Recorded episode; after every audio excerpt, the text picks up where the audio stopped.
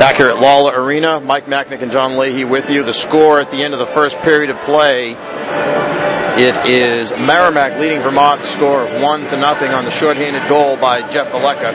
Joining us for this first intermission is the Warriors freshman defenseman Dan Kolomatis from Basking Ridge, New Jersey. And first of all, Dan, that first period uh, looked like you guys did a lot of the little things that you need to do uh, to be successful, and you got a good shorthanded goal from Jeff Aleka. So in good position uh, ahead by one to nothing at the end of the first. Yeah, we're looking uh, pretty strong. Uh, I mean, coming off a tough loss, that's a good, good looking period for us, and we just got to get back to the little things, doing them right, and that'll get us success through this game.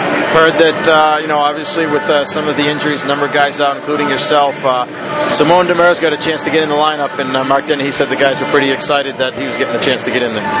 Oh, yeah, it's great to see a guy like that. He works hard in practice every day. He's, he's part of the team, and uh, he comes with a smile on his face, and when his number's called, he's ready to go, and he's looking pretty good out there right now, so. Let's talk about. Uh, I mentioned you're from New Jersey. Uh, uh, you grew up in Central Jersey, I guess, and went to play in uh, Tri City of the USHL, right? Uh, yep. And uh, well, first of all, uh, you know, how'd you get started in hockey? I know uh, a number of guys from from Jersey get started playing. I guess they call it deck hockey. Is that right? Uh, I played I played Atom League, Atom League hockey, which okay. is a little below than below mites, and uh, grew up two minutes away from the Devils practice rink, actually in South Mountain in West Orange, New Jersey, and uh, went to public skate. I'd always see the Devils hanging around there, so I got kind of got hooked. And my brother plays, so I kind of followed in his footsteps and taking it from here.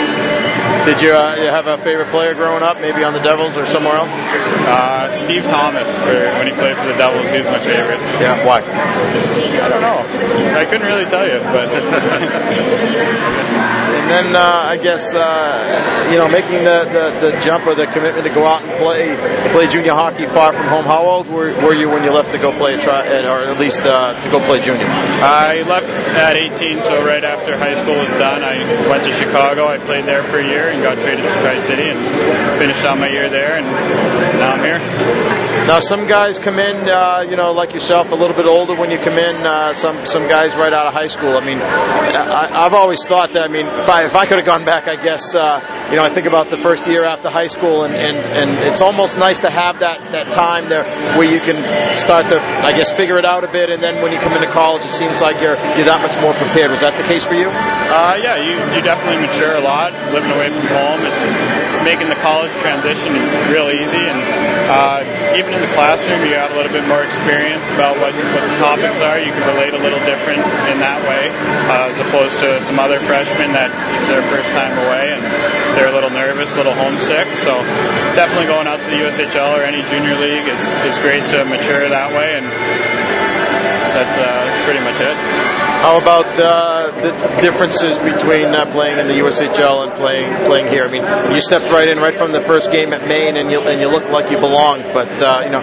how, how, was the, the adjustment? I guess for you. Uh, it's definitely definitely quicker. You, you got to make quick decisions, and um, I prepared myself. I had a I had a pretty good summer in the weight room, so I think that helped out a lot with the transition. Get me quicker, stronger, and um, the, definitely speed is the biggest thing that I noticed, and uh, guys are guys are definitely older than me, but I kind of I don't let that like bother me. So that's why I think I make a pretty good transition here. Tell us about the, the process of being being recruited. When, when did you first hear from uh, Merrimack? How old were you, and, and what made you decide to come here? Uh, it was my first year at juniors. I talked to Glenn, and uh, I came down over summer and kind of toured around the school, talked to the coaches, and definitely the coaching staff really really got me interested in here. Uh, they're all down to earth and really easy to talk to, and definitely the the small class size that I'm not, I try hard in the classroom, and definitely the small classes are, I use that to my advantage. What are you studying in school? Uh, I'm a business major right now. I think I'm going to switch to human development. Why? Maybe be a teacher, or I think if uh, if I ever become a coach, it's it's not a bad thing to have in your pocket. So, boy, I'll tell you. I mean, especially my wife's a teacher, and uh, certainly uh, that, that's a mean, a profession that, that, in some cases, I guess, doesn't get uh, maybe doesn't get appreciated as much, much, as it should. But there's no question about it that uh, uh, you know. I mean, you think back, I'm sure that you know teachers or coaches that you've had as some of the most influential people in your life, right? Oh yeah, that's for sure. And Mark Dennehy has done a great job, and he's definitely um, a good teacher as well as a coach. So um, real easy to talk to, and I, I take that from him. I take that away from him, and trying to put that in the classroom. We're talking about the coaches and I guess uh, you know the adjustment and so on. Well, what was it like in terms of you come into a new program, you have to learn the systems, I guess, the things that uh, that they try to do, the way that uh, the way that they play the game. Uh, how, how much time does that take? Oh, it's a lot of hours of video, and uh, you definitely got to be committed. It's, it's basically like school, so um, you got to spend a lot of time breaking down videos, talking with the coaches. Uh, they're pretty easy going since I'm a freshman, I guess. They kind of not get on my case too much and let me find my own way. So, um, yeah, I think they've done a great job with me and talking to me and get me comfortable and settled in here and you had a chance to play with some of the upperclassmen. I guess you guys have a pretty good mix on on defense there. You got you know yourself and some of the the other uh, freshmen, Mike Wills out there tonight, of course, and and uh, you know a couple of the sophomores, the you know three sophomores who played well last year, and you got the upperclassmen. It's a, it's a pretty good mix. Yeah, it's um, yeah, you definitely look to the seniors for advice, but on a, on this team you could look to anyone really.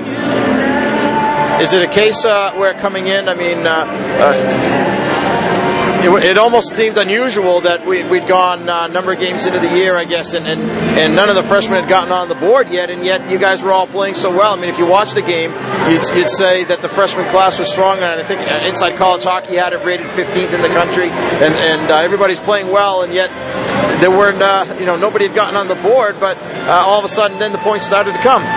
yeah, you're going to stick me like that. I don't have a point yet. So. Oh, uh, you know, did, not you get one and they took it away at one point? I wish.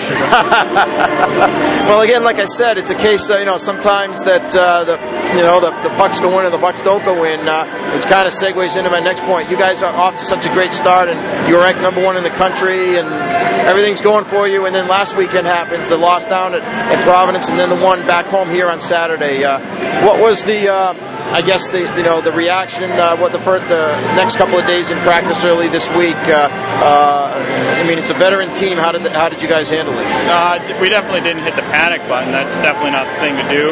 So it's still early in the season, and we know we don't have that many games, but uh, just getting back to our old ways. We know we didn't, we didn't play our systems. We realized what we did wrong in that game. We got took a little too many penalties, so uh, just bouncing back. We had a good good two days of practice, so doing the little things right and make sure we all come prepared and ready to work.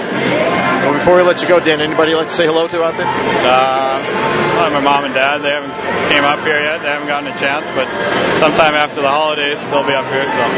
Well, Dan, it's good to have a chance to talk to you. We appreciate you coming on, and uh, Uh, best of luck. We look forward to, to seeing you back in the lineup real soon. Yeah, thank you. That's Dan Kolomatis, been our guest here. First intermission. Our score is Merrimack one, Vermont nothing.